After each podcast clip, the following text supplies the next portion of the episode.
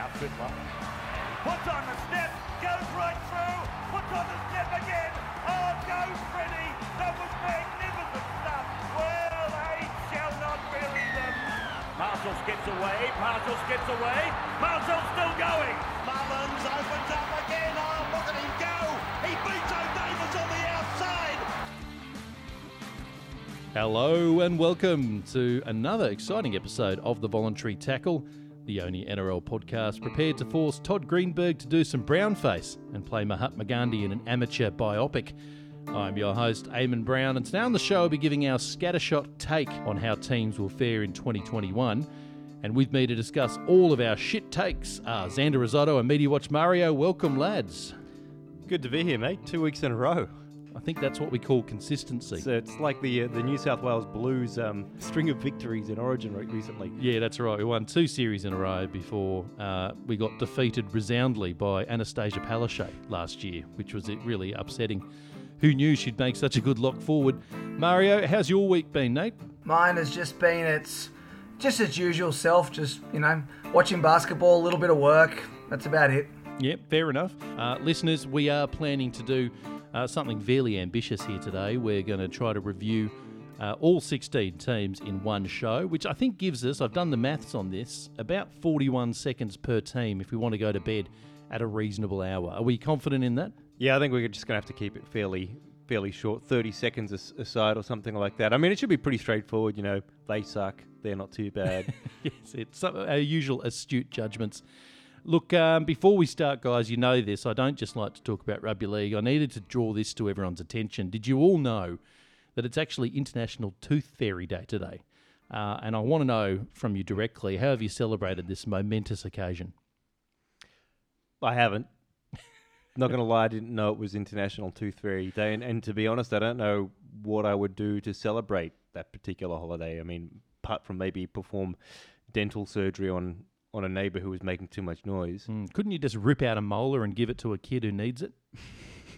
Or maybe rip out a kid's molar and tell him to hide it under his bed. Yeah, well, I think Michael Jackson used to do that. Um, it was one of his kinks, one of his many kinks. Mario, why would we need a Tooth Fairy Day? Why do we need to raise awareness for a fictitious character who breaks into people's houses and steals children's teeth from under their pillow? To be fair, that character does pay, you know, a fair bit more than that tooth is really worth. So if you think about it in theory, I- actually celebrated the day quite specifically by um, watching a movie where fairies were getting murdered en masse. Fantastic. What what movie was that? Just out of curiosity, was that Fern Gully? Now that would be the classic movie The Labyrinth. I was showing it to my daughter and quite early in the movie this character called Hoggle, I think it was, is going around spraying fairies that when you're trying to save them are busy biting you. So turns out that fairies, you know, that they want they're stealing the teeth so they can go around biting humans. Yeah, mate, I have to admit, my childhood was scarred by watching that movie, and uh, David Bowie actually plays the, the main antagonist in that one. He's some sort of psychological maniac who goes around singing some bloody good hits. Indeed, and my daughter seemed to enjoy it. I'm not sure she understood what was going on the whole time, but you know, we'll wait and see if she wants to watch it again. I knew. I tell you what, Jennifer Connelly, one of my early crushes. I I, I weirdly had crushes on women from a, an oddly early age. I'm talking four, five, six, which I think's really weird. I don't even. You didn't even understand what the sexual feeling was. You just go, I like staring at that. And uh, Jennifer Connelly, to this day, I like staring at her. I remember having a crush on any girl that would look at me when I was that age, but as you said, I had no idea why I felt that way. So, absolutely. And the drawback there, obviously, Mario, is that you lived alone with your sister. So it got really weird. Um, but look, we're going to actually start reviewing the teams, guys, before we completely run out of time tonight. And uh, what I thought we might do is actually go through our placings of 1 to 16. We've all put together a ladder. We don't know what each other has chosen. And we're going to start with mine, and I'm going to go from first down to 16. And uh, we'll have a bit of a chat about that team's chances and also find out where you guys have placed this team. Now, uh, as much as it pains me, and I, everyone knows I'm a Dyed in the Wool Roosters fan, uh, first on the ladder for 2021, I haven't got the Mighty Roosters there. I just couldn't do it. Uh, I've got to choose with my head and not my heart today. I remember in 2019, I chose with my penis, which was much weirder, uh, although I did get a big multi that year. First place for me, minor premiers, the Melbourne Storm. Where did you guys have the Melbourne Storm? As much as I wanted to put the Roosters first, uh, I I couldn't go past Melbourne. Uh, you know, they really haven't lost all that much in the way of talent. You know. The, the, the positions that they've had to re, uh, replace for, they're just so well stocked at. They're such a clinical machine, and through the season, there there are just very few other sides that are able to manage that level of consistency. So, So we've both got the minor premiers. Mario, where have you got the Storm? And I know you're a massive fan. As the massive Melbourne Storm fan that I am, I'm going to point out that I also did this ladder before any injuries happened this weekend, but I'm going to stick with it regardless. Uh, Melbourne Storm in first place, finishing on 38 points. My God. So all of us and listeners, this isn't a rigged job. Uh, we didn't know what each other was going to choose. We've all- chosen the Melbourne Storm as minor premiers. Look, to give my two cents, uh, for me, they're just one of these teams that I don't think is going to go backwards. They are the reigning premiers, and I actually think they have the capacity to get better, which is quite scary. Harry Grant uh, replacing Cameron Smith, uh, who's, by the way, out for a month. He's hurt himself in the trial match, which will be a bit of a blow to this prediction. But yeah, I mean, the likes of Papenhuyzen, who's only going to get better in my view, Harry Grant early in his career, and he's already carving. Um, they've got that spine covered already. Munster's probably the best, one of the best playmakers in the game. And I, and you know, the guy who really surprised me last year was Jahrome Hughes who I I guess started out the season berating quite heavily. I'm not sure if everyone remembers that. I said he wasn't a halfback shoelace, which is a weird 1950s expression. I shouldn't have said it for a start. But my God, he's developed in the number seven jersey, and his kicking game is second to none. We, we should have seen that coming in a lot of ways because Melbourne have got a history of, of turning players who don't look like they belong in a seven and making them incredibly good sevens. It's amazing. Brodie Croft says hi. Brodie Croft, yeah, but he did say hi from the Broncos. That is true. Although um, that was one of my worst predictions last year. Brodie Croft to have a big season, um, but I never said at what. Um, he, he was prolific at watching Married at First Sight. Not he wasn't good at rugby league, obviously. What other factors have you got here, guys, for why the Melbourne Storm can go back to back this year? They'll probably be less restricted on the travel front as things return to normal. Well, that's the other part, right? Yeah. They'll actually have a home ground, Yeah. so they actually won last year under some kind of duress. yes, yeah. Uh, on the downside, they, they haven't got Vunivalu anymore, who I thought had a stellar year. And I, no offence to him, but I don't think Reimis Smith is really going to fill his boots in quite the same way. They've also got no big Tino, who's gone up to the Gold Coast Titans, so they'll lose some muscle there. But most importantly, Mario, they've still got bellyache because, as we know, he just creates a system where everyone carves, right? Yeah, pretty much. And yeah, they've lost a few players, but they always find more, as we've said. So, you know, we've just spent about six minutes, I think, on one team already. So this is going well. Yeah, I, I sense we may need to split this into two weeks, but let's Look, we'll see. see how we go. Yeah. Uh, look, in second place, I have the mighty Roosters. Uh, where did you guys have the Roosters? Um, I've got I've got the Roosters. You're not going to like this. Down in sixth place, finishing on 31 points. It's got them falling there, Xander. Where have you got them? I've got us at second as well. Um, you know, the the trials so far have uh, restored my faith in, um, or or reinforced my faith that Robinson knows what he's doing and and has made the has actually pulled the right rein on the um, uh, on the the the halves uh, contracts last year. I mean, I was really impressed with Lachlan Lamb in that uh, trial against uh, the Raiders yesterday, um, and uh, that they just they just looked to be humming already, even though it's trials and they'd had players coming back to back. I think that people are going to underestimate us, but I think they're actually going to be real contenders this year. I mean, I have to admit, I, I kind of see 2021 as a bit of a five horse race, which we'll get to, but I had some reservations about this year's roster and whether or not we could actually improve. And, and it was a very disappointing end to last year, considering, you know, we were looking red hot for most of it and fell away quite badly out in straight sets, which isn't the sort of typical Roosters style under under coach Trent Robinson. But I'm with you, Xander. I love that trial, and I know you can only take so much currency from a trial, but the combinations there from we seem to have gone from a bit of a hedge when it comes to the halfback stake. So we've got no Kyle Flanagan. I'm, I'm not entirely sure what's happened there. Something odd about him leaving because I thought he was playing perfectly well for a young kid. But we've gone with sort of a, a combination of uh, Sam Walker, who's uh, untested at first grade, but it definitely shows a lot of promise. And you've got Lachlan Lamb, who I thought had a, a couple of games last year and played really well. And then we've got that guy from New Zealand who actually came on yesterday as well and, and played quite well at hooker. So he they look like he might be a potential number nine replacement. Here he's still going to be the guy running the show. Um, it, it actually the combinations look pretty good to me, but I, I want to get to Mario because Xander he's got us dropping to sixth out of the top four. It seems outrageous, but we'll hear you out. I actually wouldn't be surprised to see the Roosters make the grand final. I ha- simply think you've got Radley and Verrills coming back from long term injuries. You've got Cordner that may or may not even play another game in his career. I just think, and you've got brand new halves uh, coming through. I think there's a lot of, there's going to be a bit of um, teething to go through for you guys to get yourself back in order.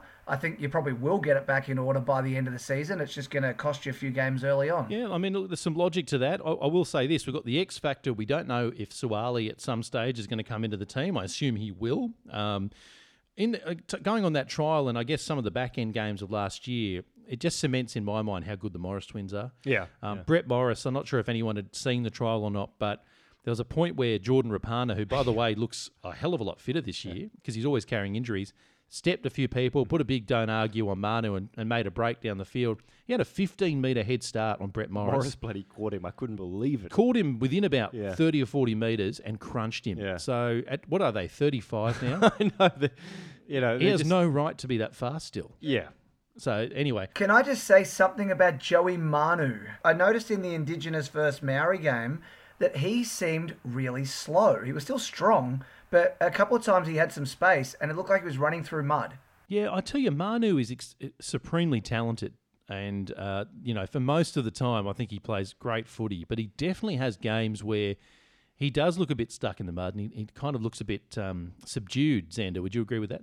I, I mean, you know, I, I haven't really uh, noticed that. I, I, the uh, the uh, Indigenous All Stars game I actually missed, as we discussed earlier. Uh, but you know, Because we're a dedicated rugby league podcast. yeah, no, I, I completely forgot it was on somehow. But no, I mean, I, I, I generally speaking, his uh, his athleticism and, and his agility, you know, So much class. yeah. I mean, the the guy I've seen him make incredible breaks as well. Maybe Hmm. he's just having a slow start to the year. He's still working off some of that Christmas. There's a bit of a Yeah. bit of a rumor that uh, Manu wants to play in the number one. He has ambitions to play in the number Well, one. he's, he's filled uh, number one. Yeah, few times, and exactly. he's been bloody good there. So I'll just throw this one at you as a bit of a curveball, Xander. Can you see a switch from Teddy to six and Manu to one at any stage? No, no. no, I mean, I just you know, I'm glad you thought about it anyway. you know, I mean, the Suaalii's being groomed as the the switch to one eventually. I mean, if Teddy goes to six, maybe. Uh, I, uh, he he- puts in uh, some some deft little kicks in attack, um, uh, Teddy, um, when he's. When he's been given the freedom to do it, but Yeah. I, I think that's a longer term prospect. I don't know if that's yeah. Yeah, it might be a bit of a furphy. Uh, but for, for the record, I think Luke Keary is flipping to seven this season, which will be interesting in itself. And uh, everyone have a bit of a watch out for Angus Crichton because he had an enormous trial, and in the back end of last year, he was sensational. But as you said, Mario, before, we are lagging in time. We're going to go to my third place prediction, which is the Canberra Raiders. Look, for me, they were amazing at, the back end of last year, considering uh, the duress that they were under, particularly the loss of some major talent in, in Hodgson. Um, they're, missing Bateman this year, but Hudson Young ready to step up. I, I still see them as a major threat. Where do you guys see them?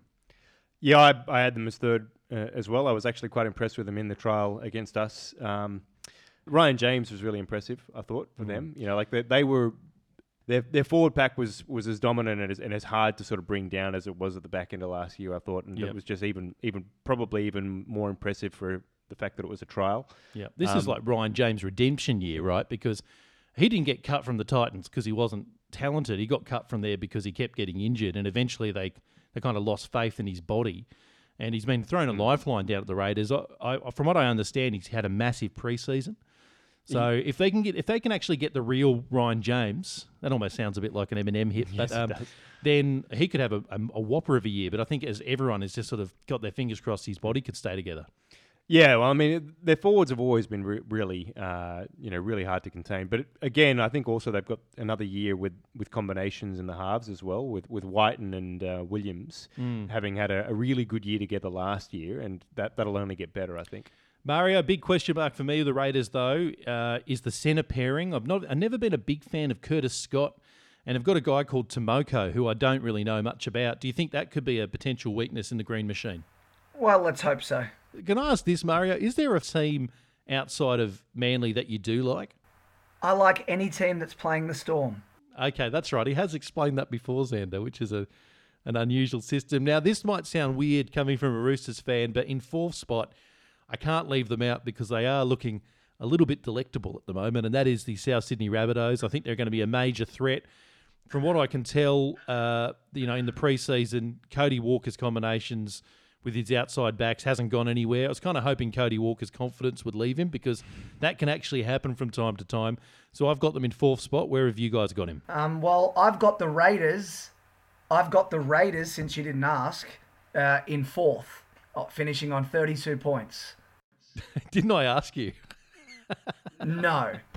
Mate, who needs your opinion? Anyway, sorry about that, mate. I've got South finishing just behind the Storm on for and against on 38 points. So second. Yep. That's scintillating, mate. I love that. so why do we think they're going to go well this year? I think that their window is right there. They've got Latrell hopefully for a full season after he was absolutely killing it last year. I just see no reason for them not to get that little bit better. And uh, with Jai Arrow coming as well, he, he just rounds out that forward pack quite nicely. And I think they've got the squad that should be consistent enough to be winning games all season and just get them past that that hurdle they've sort of struggled to get through of you know making the prelim and then getting palmed in the face by Josh Papalii. I mean, it's a pretty impe- impressive comeback for Latrell Mitchell, isn't it, Xander? Because he had his muscle effectively ripped off the bone last year, and he's. I mean, I think most people thought he probably wouldn't return. Uh, maybe until week four or five. He's he was back for the Indigenous All Stars game, and he doesn't seem too encumbered. He was pretty impressive in that uh, that that trial against um, uh, St George. Yeah, the Charity Shield it's a trial.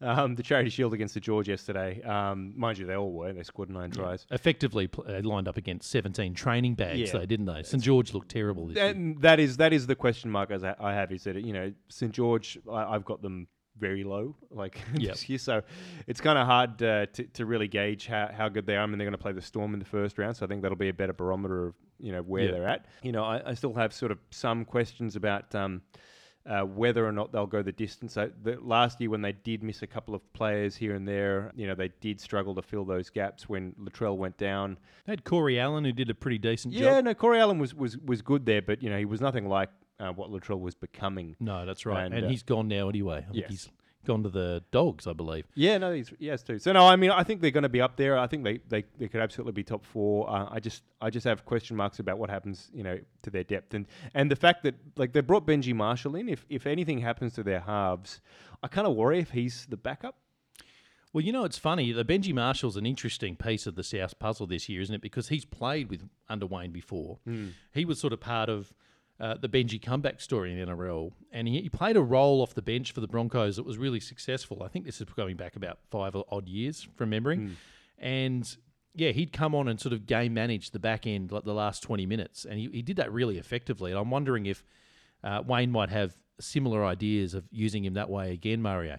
Just on South struggling without um, Latrell, did they not beat the Roosters by about 4,000 points without Latrell? I think Mario had that stored up for a while. It didn't matter what you said, Yeah. Xander, then.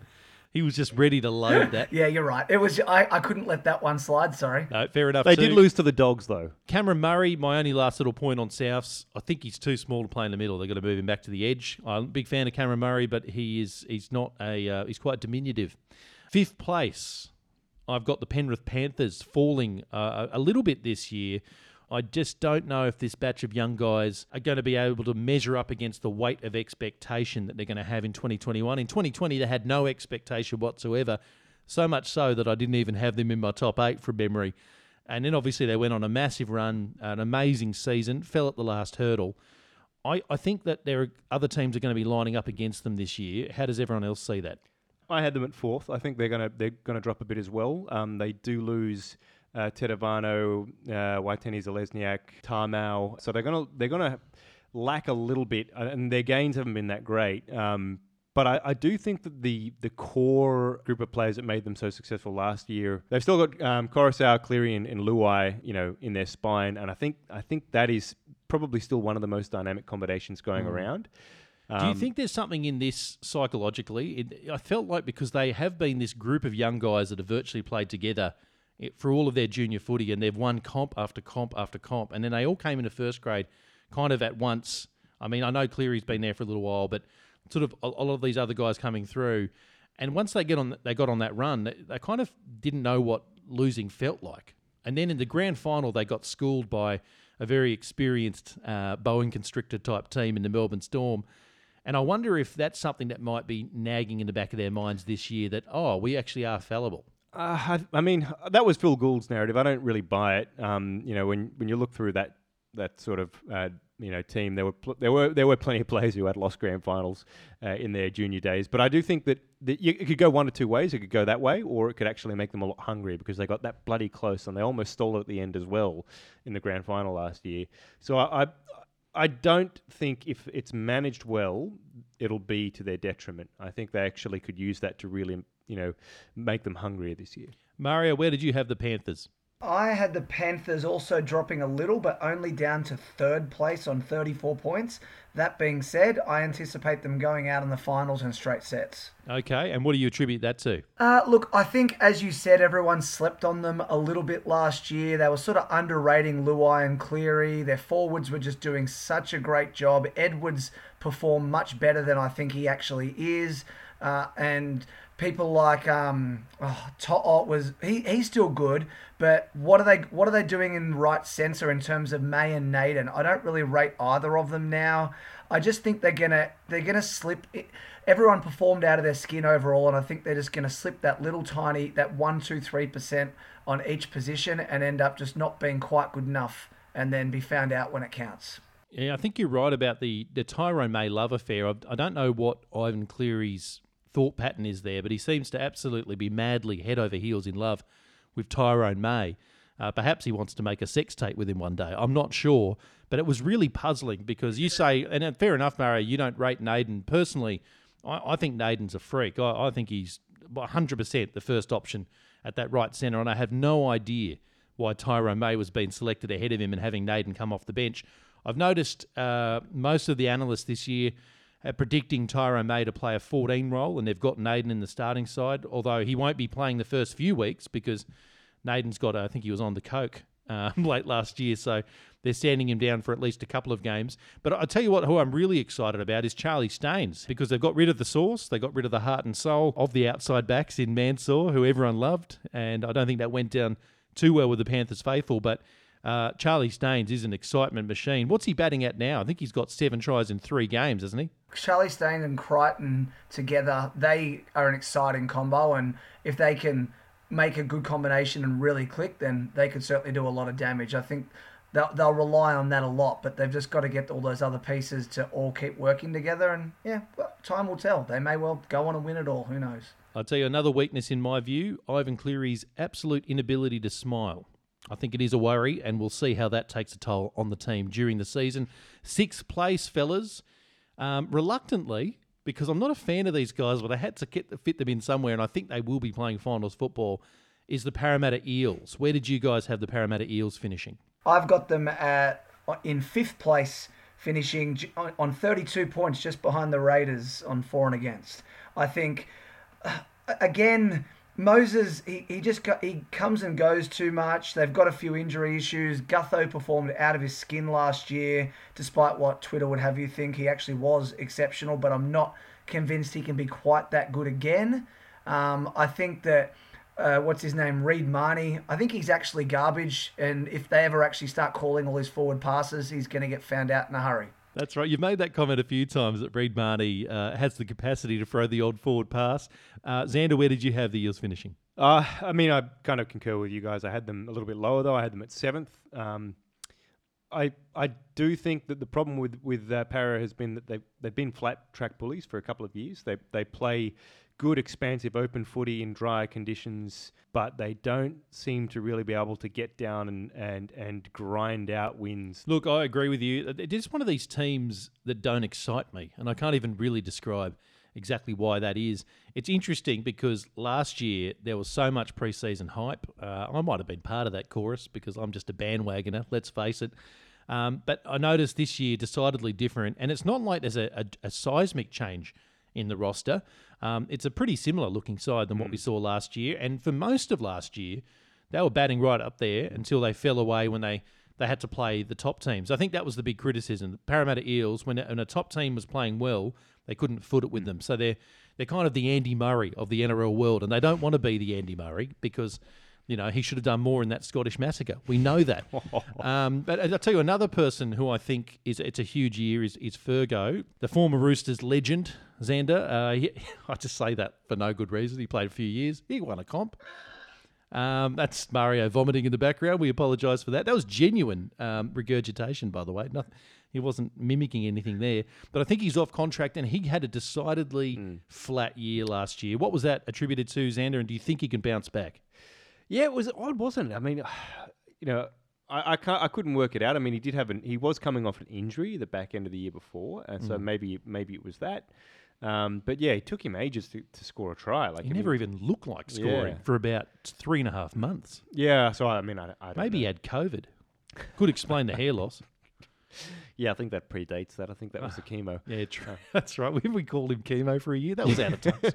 We should never have done that. Mario mentioned this before. I lo- I'm a huge fan of Gutho. I think he's probably their their number one spark.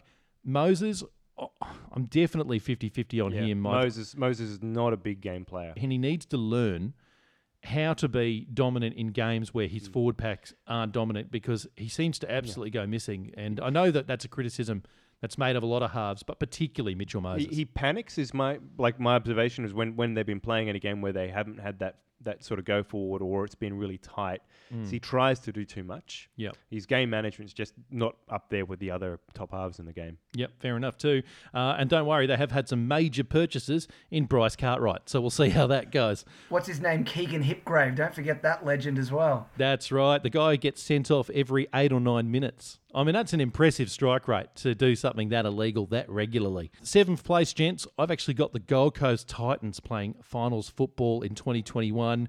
I know they're heavily touted preseason, way too much. I think they're probably overrated uh, when it comes to the betting agencies and most of the analysts, but I do love what Justin Holbrook's done up there. I thought they were a really transformed side, and they actually had some self belief, Mario, for the first time ever.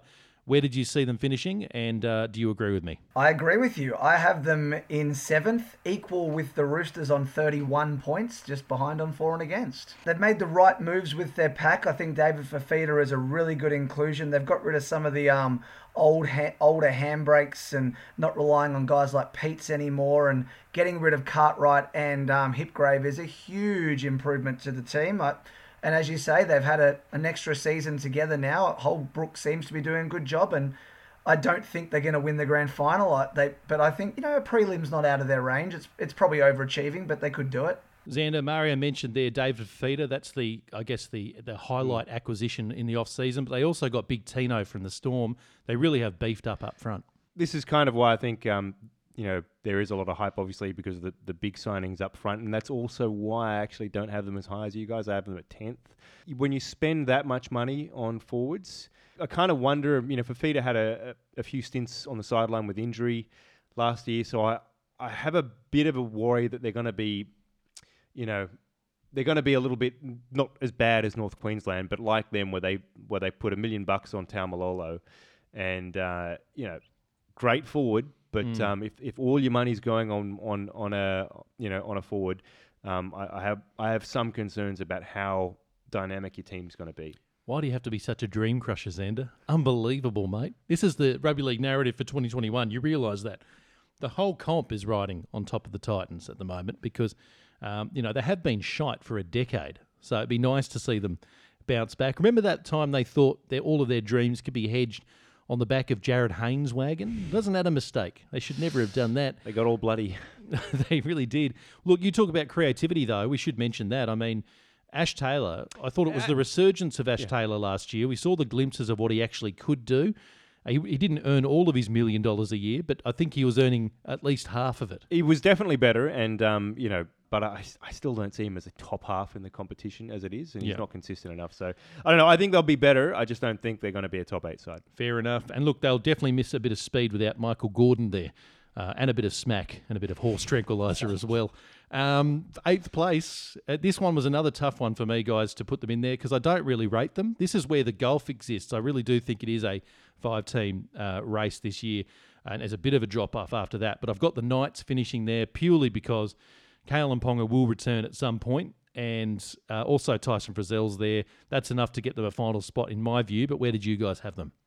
So I had I had Newcastle at, at ninth. They, That'd they- be nice if they finished ninth because I'd love to get that picture of Mitch Pearce when they, they just miss in that last round match. I, I have a lot of uh, time for Adam O'Brien. I think he's a great coach, um, but he seemed to be struggling to deal with just how hot and cold they were. Like I think the team, you know, the makeup of that team, they lack a bit of grit, and I They, don't. they did go win loss win loss Yeah. a lot, didn't they last year? yeah, and and and it, I remember seeing him uh, just completely at a loose end as to how to fix it. And I I don't think the cha- there's been enough changes to their roster and enough new leadership to really impact that. So I, I just don't see them as as being. I think they'll be good because I think he's a good coach and, and they've they've still got some quality players in the halves and you know some decent forwards. Um, but I just yeah I just have a lot of question marks about how, how consistent they can be. Mario, uh, according to the chick that was uh, recently sexting Mitch Pearce, they will scrape into eighth spot. But where did you have them? Um, I've I, with Xander on this one. I've got them down on 28 points in ninth place. I think Tyson Frizell unfortunately doesn't strengthen their team. I think he hasn't been good since about 2018, and people. Well, I think people on social media seem to mostly get that, but the the media just don't. They still go on about him like he's the greatest forward in the game, and he just hasn't been it. And even when he was free of Mary McGregor and playing for the Blues, he wasn't really doing much there either. I just I don't think he's really got it in him anymore. Hopefully, I like the guy, so hopefully, you know, a different coach, a new, you know, an off season and everything will pick him up. But I just don't see a whole lot of improvement in the Knights on last year, and I think they overachieved, hence dropping a couple of places. Look, I've got to agree with you with Tyson Frizell. He definitely hasn't been the player that he was, I'd say, for a season and a half. And I- know that he, he seemed unhappy there, so I attribute a lot of that to that. Uh, but also, I think he has been carrying injury. So I don't know if he can shake those two factors. We could still uh, well see the best of Tyson Frizell. They're going to need it because you know there's a, a bit of a soft underbelly there up there at the night. So I'm not sure if David Klemmer is really the kind of guy that's going to be uh, marshalling your pack anymore. I think he's on well on the other side of the mountain. I like the Saifitis. I think they're solid without being sensational. If I'm looking to bright spots, I'll be looking at Bradman Best and Tex Hoy, who are you know great young guns. I think Tex Hoy. will- Texoy was brilliant last year. yeah, he's- we showed definitely- glimpses. yeah. Like he wasn't playing 80 minutes, but I thought he was good in glimpses. Mm. And, and what do we guys think of uh, Bradman Best? I think he's uh, he should have stayed at Manly, and unfortunately he's not, so he can go get fucked. And on that note, we're going to go to who I have in ninth place, uh, which is the Canterbury Bulldogs. I'm seeing them make a, a major surge this year. I, I was very tempted to actually throw them in the eighth spot, uh, but I just look at, I don't know if they're quite the complete team this year. I think in 2022, when they get the likes of the Fox there, for example, and probably Matt, and Matt Burton as well, then I think they'll be a genuine finals contender. But I think we should see a rise. Uh, where did you guys see them? I think people have very quick, quickly forgotten just how shit a coach Trent Barrett is, and I've got them down in 13th on just 16 points. Wow. Now, there is a big question mark, Xander, on Trent Barrett. He had a, uh, a particularly sad end to his chapter at the Manly Seagulls. Obviously, Mario has some skin in the game. I think he's still very hurt by it. Uh, but what I really enjoyed about the end of his tenure at Manly, I don't know if you remember this, um, he refused to leave after he was fired, and they, hi- they hired Des Hasler to sort of be the coach as well. And it was sort of an awkward sort of Mexican standoff at Brookvale as both coaches tried to hang on to their jobs. But I will say this in their defence, the Bulldogs, they've they've bought Cotric, they've bought Flanagan, Jack Hetherington, Corey Allen. That's that's a hell of a list coming in, and they've actually shed a hell of a lot of dead weight. I actually did, did go one better. I had them at, at eighth. I, I don't actually think that Trent Barrett is uh, is as bad a coach as Mario Mario thinks. I think uh, he turned up at Manly, you know, to uh, I think what can only be described as a snake pit uh, by all accounts. Vince Lombardi would have struggled in that environment. Um, Brett Stewart calls the snake pit a date. but but no, he was he, he was not he was not cut out for for entering that level, you know, of of sort of backstabbing, you know, almost ancient Rome level poisonous politics that goes on uh, in the North Shore. Um, Mario, is that a fair assessment? Uh, Do you think the Penn family can be equated to Caligula? Oh, I don't think he's incorrect on that one. I'm not a huge fan of, the Penn family, but then again, that you know, that I think he has the best intentions. I'm not sure of everything he does. Um, I, I would I would take exception to calling us as coming from the North Shore. We're from the Northern Beaches, thank you. Um, look, I just think the Bulldogs are a year away. I think perhaps a year if Barrett, you know, can if his sexy good looks can inspire the team and and get something out of him, then 2022 might be the year with Fox and Birdo coming. But the fact is, no player likes having their coach being younger and better looking than them, and he is going to turn off the team, and they're going to get upset and tell him to get fucked. It's an interesting theory. Uh, I, I I reckon that. Um, as as, uh, as Aimon has said, I think that they're they have shed a lot of a lot of dead weight this year. Um, I do think that the players he has brought in are going to make a real impact, and and I think that his work ethic, you know, in an environment that is, you know, I know the Bulldogs have got their own political problems and they're also quite significant, but by all accounts, he has been given free reign and he's he's matured as a coach, and I think deciding to take a step back and go into the assistant coaching role at Penrith in a year that they made the grand final, he will take a lot of a lot out of that and a lot out of the experience at Manly, and I think he'll be a much better coach for it. And the, the players he's he's uh, picked up. It's enough to get them in the ad. I think. We'll wait and see. But a step back's a very generous description of couldn't get a job anywhere else. You might be right there, mate. But he did land on his feet at Penrith. He was a grand finalist and uh, not a bad talent roster over there as well, which he's already stolen about fifteen percent of, did, yeah, that, which is a good effort. That, that, was the other reason I kind of think they'll do all right is because he took you know a fair chunk of Penrith with him. I mean, Matt Burton to me is one of the most exciting prospects in the game, and he's coming to the Dogs in 2022. What a coup! Um, yeah, Kieran Holland. I mean, put a red pen through him. That enough to, to say you're going to have a good year because that's excellent judgment from Trent. And I think Mario's quite right. He's a sexy, sexy man, and he seems to be the Benjamin Button of the NRL. He seems to be getting younger and younger as time goes on. Eventually, he'll just be a good-looking fetus leading teams to victory. I think it's it's interesting actually on the Benjamin Button question because I mean we had our own what we thought m- might have been a Benjamin Button in um, in uh, in good old Fitzy at the Roosters, uh, mm. who's recently just been given life membership. I mean, he, but he he he came out of the womb, I believe, looking like an eighty year old, but he's actually not gotten any younger. He just stayed that way. He's now static. I yeah. think it's not even a Benjamin Button case with Fitzgibbon. I think he, as you said, he was born into the body of a fifty five year old male, and he's just stayed like that. Uh, although he's got balder over the time. That has to be said. He's now completely hairless. Um, so I've been told. I don't know if he's completely hairless. So I don't know if those pictures have emerged on Twitter yet. But um, enough about Fitzgibbon's pubes. Let's go to 10th spot, uh, in which place I've got the Warriors finishing, guys. I was saying to Xander on the way over uh, to the studio today, the Warriors really frustrate me because they tend to be the team that completely derail my multis because I just don't know what to expect from them. I guess there's a big development in the off season. They've got a completely different coaching regime. They've got uh, Gus and Brownie out there. Um, this could be the best double up since the comedian Carrot Top teamed with Yahoo Serious. I don't know, Mario. Uh, it could also be a disaster. How do you see it going over there at the Warriors, and where did you have them? I couldn't disagree with you much more than I do. I've got um, Nathan Brown doing what he does best and collecting spoons. The Warriors are going to finish in last with eight points. You have to remember. Wow, you've got them coming last. They're going to have to spend, again, a good chunk of the season out of New Zealand. That's already been basically confirmed. They're not, the whole goodwill of it and everything that went their way last season, that's all worn off. Everyone's over COVID. They're over that shit. People are, they're, they're sick of it and they're sick of the Warriors. They don't like Phil Gould. What then? Nathan Brown is a terrible, terrible coach who's going to spend five years rebuilding the team to achieve nothing whatsoever because that's what he's done before. Last, last, last, and they'll be lucky to get, get eight points. So Mario's on the fence, Xander. Um, I need to get my opinion from you. Where do you think the Warriors will finish? And and also, how do you feel about their recruitment in, in players like Fonua Blake? Maybe that's why Mario's a bit dirty on them. He's stolen Manly's best forward. Will he make a difference uh, to a team which has a tendency to struggle consistently up front? They've always got big guys that can dominate for 20 minutes, but you need 80 minute dominance in the game of rugby league. Yeah, so, so I, I, actually I'm, I'm a little bit closer to you. I think they're going to be they're unpredictable best and, and finish about 11th.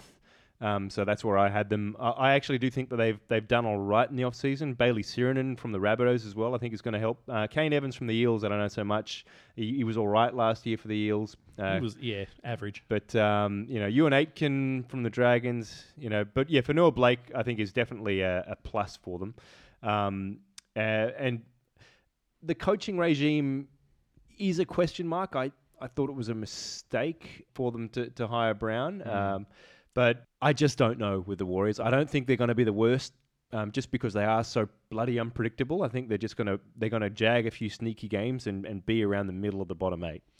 Well, I mean, last year they were a bit of a turn up for the books, weren't they? Because they had everything against them. Half the team decided to go home. They got homesick. They didn't have a great roster to begin with. Before COVID, they played two shockers before the comp was suspended, and yet they came back and sort of rallied. I know they had to absorb players from other teams to even field a squad.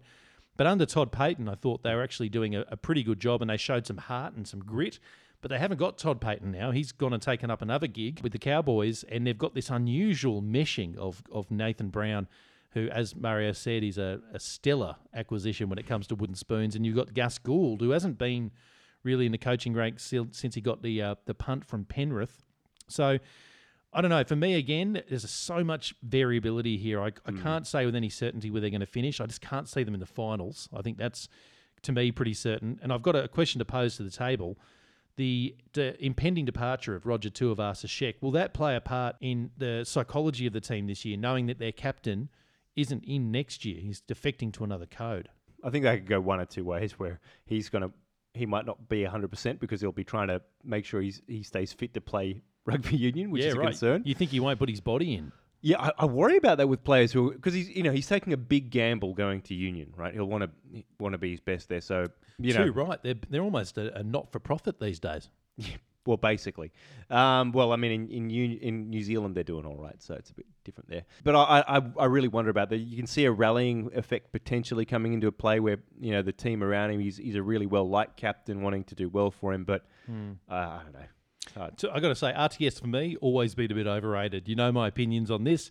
I think he looks flashy, but he's not as effective as mm. people make out he is. They just love him in fantasy league because he gets a lot of the meter eaters on the kick returns. I think he he's he plays his heart out. I don't have any doubt that he will play his heart out again. I don't see him as the sort of person to hold back just because of next year. So I, I'm not going to go with you there. But that being said, I don't think he's what he has ever been made out to be. Is certainly not anymore. I don't think he offers enough. He's probably inspires the team pretty well, but that might be slightly diminished knowing the fact that he's leaving. So, yeah, I'm indifferent on him. I, you know, you, you know where I've got them finishing, so I don't see him making an appreciable difference either way. I feel like Roger Tuivasa-Sheck should just be that guy who makes the NRL promo vids because he looks a million bucks but should never play. Anyway, I'm going to go to 11th spot. I've got the Cowboys finishing in 11th spot. Um, I did um and ah about this because, again, I feel like this is a team that's definitely not going to play finals. But the only reason I've got them up in 11th spot and not lower is on the back of Todd Payten. I think he will be good for the club. I thought they were really stale under Paul Green, and, and they've done the right move by parting company. I know he, he got them a premiership, but it's been two or three years now of the same block play. And I, as a rugby league fan, they're the games, whenever Cowboys are playing, they're the games I can't be bothered watching because they are really, really boring post Jonathan Thurston. But this squad, to me, still too many big talent gaps. I've gone with 11th. Where did you guys have them? I had them at uh, thirteenth. I, you know, th- there's been virtually no changes to their roster. I think they've got what Lachlan Burr from the Warriors and Kane Bradley, Bradley Yeah, they're not the kind of guys you put on you the know, billboards, are like, they? I mean, they're not that. And, and I, I have genuine question uh, questions about Todd Payten. I thought what was you know what happened last year with the Warriors was impressive, but I that was such a unique circumstance. I wonder if that is going to translate into a new club. Um, you know, like he, he he had a really he stepped up to the plate in the middle of a crisis, but I wonder what it'll be like in a more conventional setting with him. Uh, so I just yeah I, I had them at thirteenth. I just don't see them as being that that competitive. Mario, people in in rugby league circles will tell you that uh, if you're going to go coach the Cowboys, you need to really enmesh yourself in that community uh, to be successful. Todd Payten, he's new to Townsville. How do you think you'll go, and where did you have the Cowboys finishing? I've got the Cowboys in tenth place. I I kind of had them in the top eight briefly, just because I think Todd Payten is a significantly better coach than what they had. But in the end, I think they haven't lost much either. Like Gavin Cooper was on his way out. I think him being gone is probably actually an improvement for them. Um, John Asiata, he's not. He never quite was. He was never quite what we all thought he could be. So although I think he's a loss, he's not a huge loss. But as you said, they've gained nothing. Looking looking through the signings, there's there's just not a name there that that means anything to me. It doesn't mean one or two of them might not be great, but yeah, I've just got them in tenth, finishing on twenty four points. So they're you know competitive for a fair bit of the season, but never you know, never quite getting there. Yeah, you can't really imagine the Lachlan Burr bumper stickers uh, being very popular up there at Townsville, can you? He's not the kind of guy I think that will get bums on seats. I think for me, it's the halves it, where it's most troubling. I think Michael Morgan hasn't played great footy for two seasons now. He's sort of in that Tyson Frizell mould in terms of form. And the guys coming through might be semi talented but not very consistent, the likes of Clifford and Drinkwater. They can have the odd good game, but they need a really controlling half. They haven't got that. Valentine Holmes, you know, up and down. So for me, I can't see them doing too well. Uh, I'm going to go to 12th now, which is your club, Mario. I've got Manly finishing in 12th. Foran his back. That's the big uh, ticket item for the Manly Seagulls. This is a halves combination which has won a premiership. Can Kieran Foran get them back on the right track, Mario? Well, he can't get us into the eight unless Tommy Turbo stays the hell of the way from the Corso and, you know, sticks to the training paddock. That being said, Cade Cust got injured today after 25 minutes. We cannot go even a trial match without an injury. I have zero confidence in our strength and conditioning staff. I have limited confidence in Des Hasler's selections. I, I, f- I feel this horrible feeling like, you know, we're going to end up seeing bloody Reuben Garrick at fullback and, and George Tafua back at, at, on the wing at some point. So I've got us finishing 11th on 20 points and I honestly have this horrible feeling like that's just me being a bit biased having them up that high. Mario, you're right about the strength and conditioning. It seems as though Manly have had a pretty rotten run for two seasons in a row now when it comes to injury. Who is your strength and conditioning coach? Is it Larry Nasser? Oh, I, I think it's Des Hasler's puppy dog or something because it's, it's it's some idiot that he pulled from the Bulldogs, unless I'm mistaken. Yeah, well, as you said, there's a bit of a, a wafer thin endurance when it comes to injury prevention. Xander, where did you have Manly finishing? Yeah, so I, I had a, a really optimistic uh, season for, for Manly, uh, kind of on the romance of, of um, uh, Foran being brought back with, with DC. I thought they're one of those sides that, um, if they can stay injury free, and I guess this the trials, if. the trials that I did write this before the trials, you know, they, they, they do have a side that'll that'll push a lot of teams. You know, if mm. if the Trbojeviches stay fit and you've got um, Foran and uh, DCE together again. Uh, I actually think they'll be really competitive, and you know they could they could crack the eight. I had them actually at sixth. Okay, so you've got them making finals this year. I did I, on the proviso that they they managed to, you know, not lose too much talent through the season. Well, you are up against it, yeah. Xander, because as we know, some of these players can't even have a shower and not get hurt. So, so it's it's a not hopeful six, but I just the, their full strength team. I like it on paper, and I think that there's something there there with uh, with Foran coming back. The thing that I have with them is that I mean, obviously, I'm biased and I'm looking a little closer. I love some of our young players. I'm a huge Cade Cust fan. I think Morgan Harper played really well today, and I have high hopes for him at fullback slash centre when he comes back. I was very worried about Suli today. He was quite terrible, but it is only a trial, and he's you know he's always got a few kilos on him, and hopefully he's got a, you know, enough time to sort himself out. As Josh Schuster is a huge talent, and I think he's going to be an absolutely excellent player. I don't know if we're going to see much Ben Turbo this year. I think he's got promise, but there's a lot of hype there, and he's gonna he's gonna struggle to live up to it just because of his surname. It's going to be really hard to come in and live up to the ridiculous expectations that are going to be placed on him. Yeah, you're right. There, is, I mean, it's a bit different from the other boys, isn't it? Because they sort of came in relatively close together, but uh, yeah, there's a hell of a lot of expectation on the man who looks to be the perfect cross between Jake and Tom. Um, a probably a little bit more like Tom, if I'm going to be honest. But I, I, need to actually ask you about something, Mario, which I found quite troubling when it comes to the 2021 season for Manly, and that is where is Brendan Elliott? I think you've given him the flick. Why is that? Where's he gone? And who will make the ball boys feel good about their defence now? Brendan the Brave has gone to England, and I'm very sad about it because I love Brendan. I think he got the, the raw end of the stick so many times. I just think he's been thrown in the shit end of a team that was underperforming, and he gave it his absolute everything every every game. Man of Steel in England this year. Put put your house on it. No, he'll make a very good insurance broker in Leicestershire, I'm sure. 13th place, guys. We're getting down the list now. Uh, I've gone for the Wests Tigers. Look, uh, I understand uh, Michael Maguire has made the team do a lot more ball work pre-season because normally he just absolutely flogs the shit out of them and doesn't do anything else really pre-season. He he sort of sends them off to Yemen or Iraq or Afghanistan. Says, "I hope you survive. Whoever comes back with a half blown off leg, you can play first grade this year because you're obviously tough." But he's gone for a little bit of a different tack this year because, you know, all the players hate him. All that aside, I don't think it's going to do enough. I can't see why this Tigers team would be any better than previous teams. So I've got them at 13th. Where have you got them, Xander? Uh, yeah, so similar to you, I just I don't see there being uh, too much of a change for them this year. I I, I really don't rate uh, Madge as a coach. I just don't. Um, I have them at 12th, so you know, see them doing a little bit better. I was tempted to put them at 9th just because I thought it would be funny to have them there at 9th again. But um, you know, the, the players that they've got, you know, they they picked up James Roberts, who, you know, Well, Yeah. it's an Um, interesting story, isn't it? Because he hasn't brought his A game for a few years, but we know, you know, he can be amazing. But it's where he is at mentally. I Hmm. hope for his sake he has a blinder, but I don't know if I see it. Yeah, no, neither do I. I mean, I think the the best player they picked up is probably Tamou. But yeah, the rest of it, it's it's a it's a little bit uh, hard for them to see them doing too much better.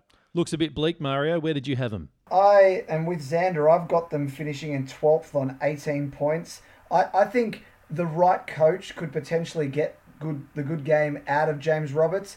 Do I think Madge Maguire is that coach? Hell no. He is he's a he's a hard ass. James Roberts is I'm not going to say too many bad things, but you know, he, he's got his own issues, and I, I just don't think that's the place for him to thrive. James Roberts needs a, a coach like Trent Robinson, who's who who is willing to put in patience and be really understanding, which you know Robbo's sort of got a reputation for doing. I think Madge's reputation precedes him on this front. I think I think he'll drive Roberts to, to the problems he's got as, as opposed to away from them. Yeah, I think exactly the same. I think Des Hasler would be another coach that would probably do well with James Roberts, but I don't particularly want him at my club, so whatever. Um, I think Tigers are going to have a very similar issue to Manly that they we don't have a hooker. The only hooker they've really got is that Liddell Little. Um, and he is as big a biscuit as Tommy Turbo. They're going to have to rely on this guy who's probably going to play about six games and you know he's basically the new Cole Stanley. The thing is, it's a huge step down from Harry Grant. They had Harry Grant there, and they were still not great. It's a very, very large step down from that, and they're going to be found out. And twelfth, like probably much like with my Manly tip, uh, I feel like maybe I'm being generous to them, but there's some garbage down the bottom, so it's hard to put those teams above. I initially put I, when I first did my drew up one to sixteen. The first number I put in was Tigers in ninth because I wanted to put them there. I just couldn't. Uh, look, I, I think you've absolutely hit the nail on the head uh, about Harry Grant, Mario. I think you're right. I think he was outstanding last year, as we all know, and they don't have him this year. So, you know, for someone who played that well in a team that was looking a bit ordinary, you, you do worry about a team like the Tigers uh, being able to bring, I guess, anything better than what they brought in 2020. People are making a, a lot of news out of it, but Luke Brooks, I think he's off contract at the end of the year he hasn't really brought the value that the club needed from him for a couple of seasons in a row. He had a one good season, I think it was about three years ago, and he hasn't done much since. People have argued that he's been in the shadow of other players like Benji Marshall, which won't be the case this year. But I got to say, not to rain on their parade or, or be a dream crusher like Xander, but I can't see it happening. Can you guys? No, Okay, on a, on a closing note with the Tigers, you know, Madge Maguire is always obsessed with defence, but he loves Joey Leilua. It never makes a lot of sense to me. I never understand that one. Uh, Daine Laurie, by the way, another good game. He'll probably be playing fullback. I'm going to go to 14th place now. Look, it's the Cronulla Sharks. Again, I think for that very reason that I don't think there's anything better this year than was there last year. If anything, they've gone backwards. Uh, people are placing a bit of pressure on John Morris, who I actually think is a decent coach. He just hasn't got a huge amount to work with. There's a lot of no names in the outside backs, and with no Bronson Xerri, you know, he's not. He's meant to be the star in the outside backs. He's still not there. The only good news that I can have for them, and I searched far and wide for this, is Andrew Fifita looks a hell of a lot leaner. Um, I saw him in the Indigenous All Stars game, and he looks like he's lost about 15 kgs. So if he can bring something back uh, from the 2016 season, some of that magic, then maybe they can do something. But for me, it's 14th and a very long season for the Sharks. Yeah, I had them at 14th as well. Um, the only positive I could see is that Tolman had a pretty good back end for the Bulldogs, but he's he's getting on a bit. Look, if you're pinning your hopes to Aiden yeah, Tolman, no, but you're in trouble. but uh, yeah, I just I just can't see it. I think that there's it's it's it's funny because they they came into last year basically in a state of chaos with their roster, and it doesn't seem to have been fixed in a year. There's a hell of a lot of problems going on roster wise, Mario. Um, interested to get your thoughts. Have the Sharks lost their bite? I'm shocked, honestly. I've got them in eighth, finishing with 30 points. Um, I think they've got a bunch of guys playing in a, playing for their contracts. Dugan, Johnson, even Aaron Woods. These guys are all, or Toby Rudolf is another one actually. These guys are all on um, their you know last season. I think they're all ready to step up. Uh, you know, Shaun Johnson is also playing for a contract somewhere. He's not that old. I, think that they they they maybe overachieved a little bit last year, but the teams below them weren't that great. And I think the teams below them again this year just aren't that great. Um, I'm looking for a big season from Luke Metcalf. I'm a big fan of him, and I think he can hopefully get a, a couple of shots in there for them and really step up and show what he can do. I, would like to see him succeed in the halves or, you know, even at fullback potentially, but more likely in the halves somewhere. Um, so, yeah, I've got them at eighth, and I think they, they're not going to do much in the finals again, but I think they'll be an, one of those annoying teams that won't go away. Okay, so Mario, you basically got a, a, repeat of 2020. I think they finished eighth last year. You mentioned Shaun Johnson. What a stellar year he did have. I have been one of his biggest critics, but he had a great year last year. I think the problem with the Sharks this year is he won't be there to start the season because he got a really bad injury at the back end and uh, cruciate ligament. So I don't think he's going to be back for at least the first month minimum, which means they have to rely on the prowess of Chad Townsend. That that kind of sucks. Uh, when it comes to the Metcalfs, I'm more of a fan of Laurie Metcalf, who played Jackie and Roseanne in the 90s sitcom. But when it comes to the Cronulla Sharks, sure, Metcalf's not a bad player. When you said playing for the contracts, though, Mario, the likes of Dugan and Woods, um, I think Dugan is always playing for his contract, isn't he? Uh, I feel like there's never been a time where he's been secure in having his name on the dotted line. Yeah, but he's he, he's been on some pretty good money at the Sharks, and there's a lot of incentive, even if it's to earn a contract in England. He's got to you know, maybe stay off the green whistle a little bit this year and stay on his feet. And he, I, I, I still think there's a player there. He's just got to remember that it's there, and maybe playing for a contract is that incentive he needs. Yeah, fair enough. I think he is at this stage more tattoo than man. I think that could be his problem. 15th place. This was probably my biggest polarizing decision, I guess, that I had to make throughout the all of this process. It was who's going to get the spoon, and I did toss up with this. And in the end, I've gone 15th place the Brisbane Broncos. Kevin Walters, obviously, the big news there is taken over as coach. The Anthony Seibold experiment is no more, and he's now working for Westpac, I think, in customer service or something. But look, the, the roster has diminished. I mean, they were terrible last year, the worst Broncos team that's ever been, uh, that's ever run onto a park. And they've actually got worse roster this year. Uh, Kotoni Staggs will be injured. He won't be there for the first bit. David Fifita's gone.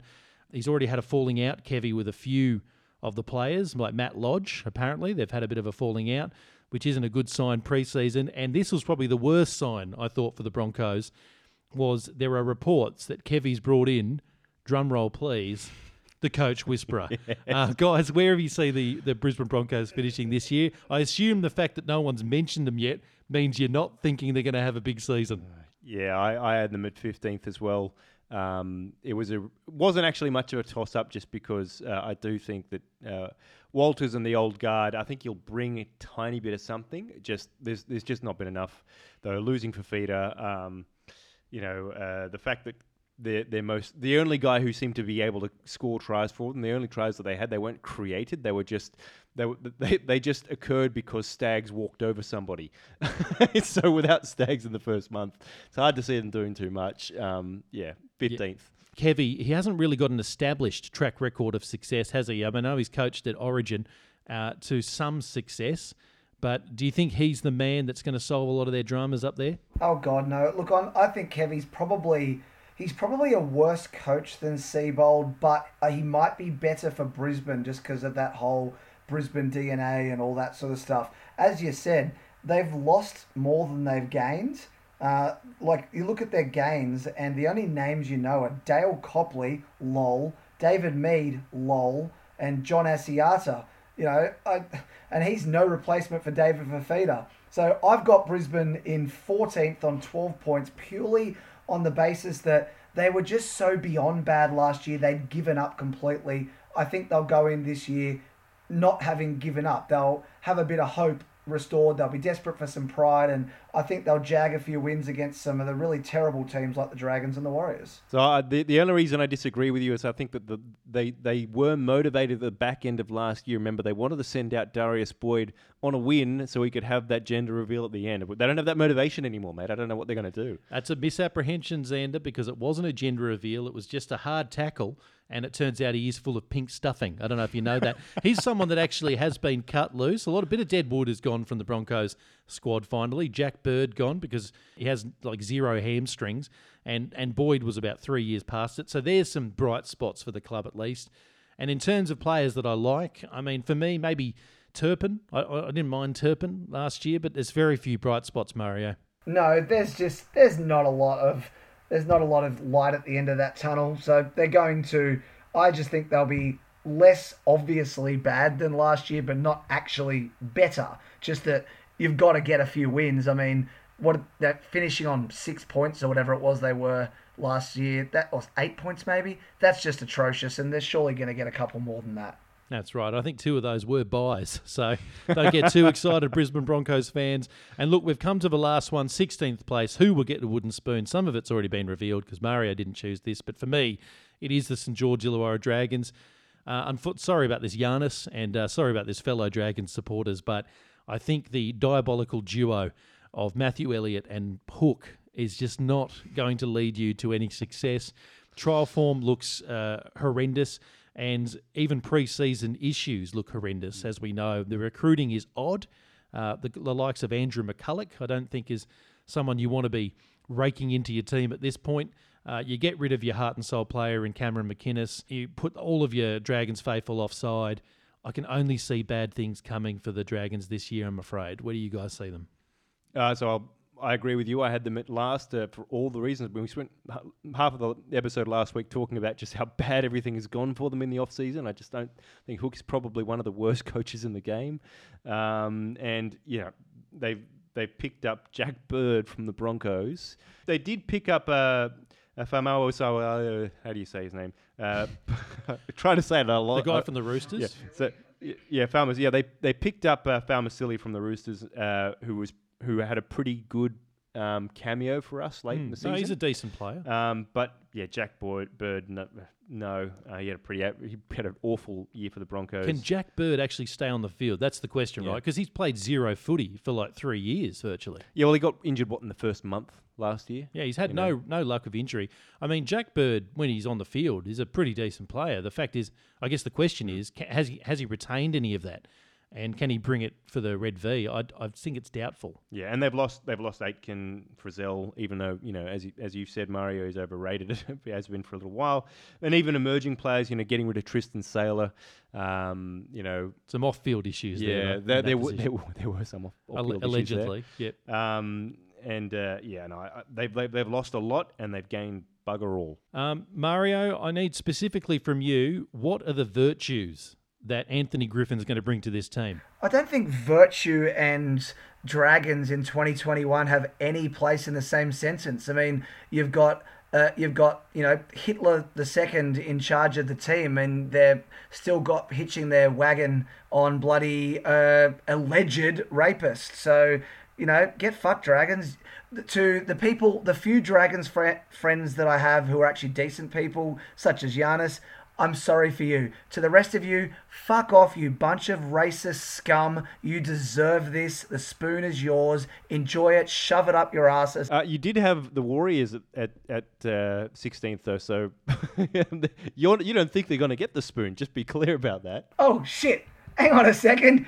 God damn it, did I just say that? Yeah, I'm sorry. Dragons are 15th on 12 points. Oops, my bad. Equal with Broncos. I just, I got excited with how much I hate the Dragons and I just wanted to put them in last. But yeah, they're just slightly less bad than the Warriors. And on that absolutely nihilistic fuck up, thank you very much for joining us on the voluntary tackle. That was a marathon. We've jammed it in. Xander, Mario, thank you very much for joining us. And thank you, listeners at home, for joining us as well. On a very quick note, I did get a quick interview on the weekend uh, with David Hunter with the Hypothetic Rugby League podcast. Look out for that. I believe it's on March 8th. We'll see you all very soon. And uh, we're sorry about the whole Nazi comment at the end there. I think Mario's on the sauce.